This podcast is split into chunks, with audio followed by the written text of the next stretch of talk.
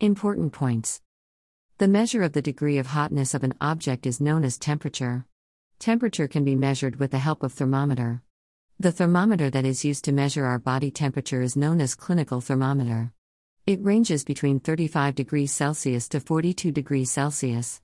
It consists of a long, narrow, uniform glass tube with a bulb at its end.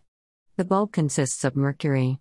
Precautions to be taken while reading clinical thermometer are It should be washed before and after use, preferably with an antiseptic solution.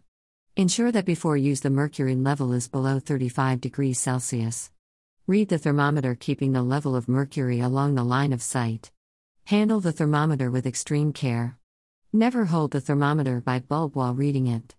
Avoid keeping the thermometer near a flame or in sun.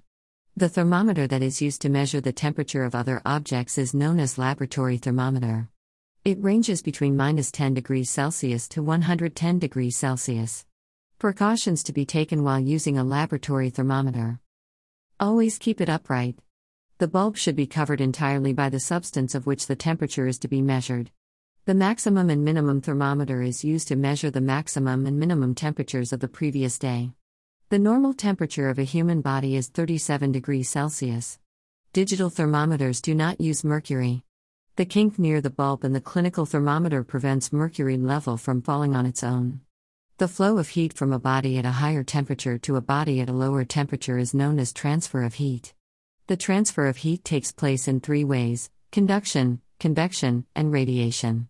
The process by which heat is transferred from the hotter end to the colder end of an object is known as conduction. It takes place generally in solids. The transfer of heat in liquids and gases usually take place by convection. In radiation, no medium is required for the transfer of heat.